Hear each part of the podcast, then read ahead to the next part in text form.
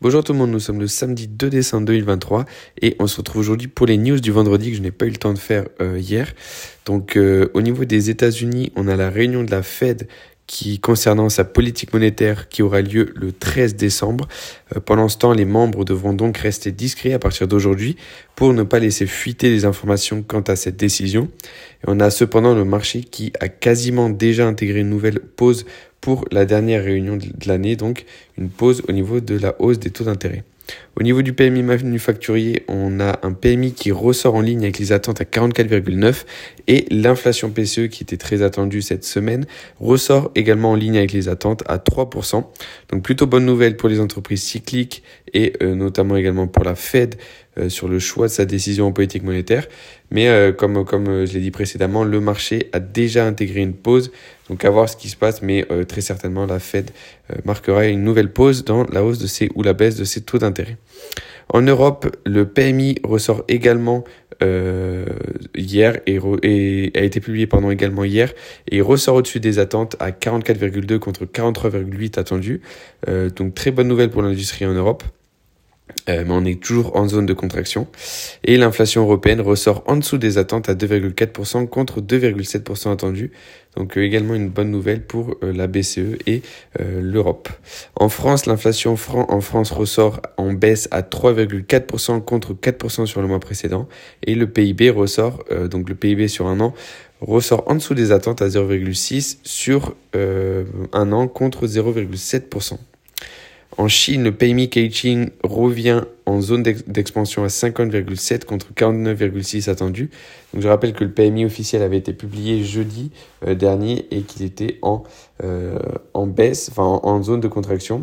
Donc euh, il y a une différence entre ces deux PMI, mais en tout cas, celui-là, le Caixin, donc, est en zone d'expansion. Et au niveau de la réunion de l'OPEP, on a les membres de l'OPEC qui, ont décidé de continuer à réduire la production de pétrole. Et donc, selon eux, l'excédent de production devrait être euh, effacé au premier semestre 2024. Au niveau de la microéconomie, on a les véhicules en France, des immatriculations de véhicules neufs qui étaient en hausse de 14% sur le mois de novembre. Kering qui finalise l'acquisition de 30% de Valentino. Capgemini qui nomme Nive Bagat au poste de directrice financière.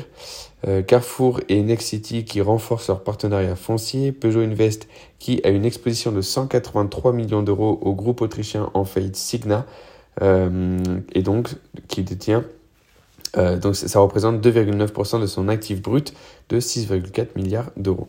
JCDeco fusionne sa, sa, filiale Top Media avec le groupe Publigraphique en Amérique centrale en conservant le contrôle de la nouvelle entité. Walt Disney, on a Nelson Peltz qui reprend son offensive contre l'entreprise qui, euh, donc Walt Disney, a, elle annonce la reprise de versement de dividendes à partir de ce semestre. Meta qui lance une action en justice contre les autorités de régulation américaines. Tesla qui va proposer une entrée de gamme à 61 000 dollars pour son Cybertruck qui sera commercialisé en 2025.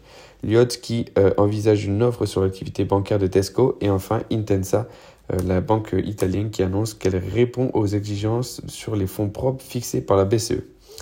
Au niveau euh, des indices, donc euh, hier sur la journée de vendredi, on a le CAC qui a clôturé à plus 0,5, plus 1,12 pour le DAX et plus 0,82 pour l'IBEX, ce qui donne un stock 600 à plus 1%. S&P plus 0,6, plus 0,3 pour le Nasdaq et plus 0,82 pour le Dow Jones. Shanghai est resté stable, Hang Seng perd 1,07 et Nikkei à peu près stable à moins 0,11.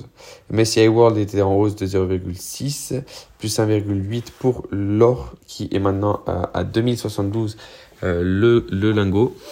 Euh, stable pour l'eurodoll à 1,08 moins 1,6 pour le pétrole à 79,56, moins 0,36 pour euh, les 10 ans US à 4,20% de yield, et enfin le VIX complètement stable également à 12,63%, donc très peu de volatilité, euh, une vision assez claire du futur, notamment sur la décision de la Fed, euh, avec l'inflation PCE qui est ressortie, etc.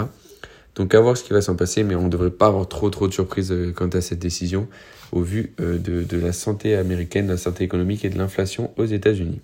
C'était tout pour moi aujourd'hui. On se retrouve lundi pour nos news quotidiennes.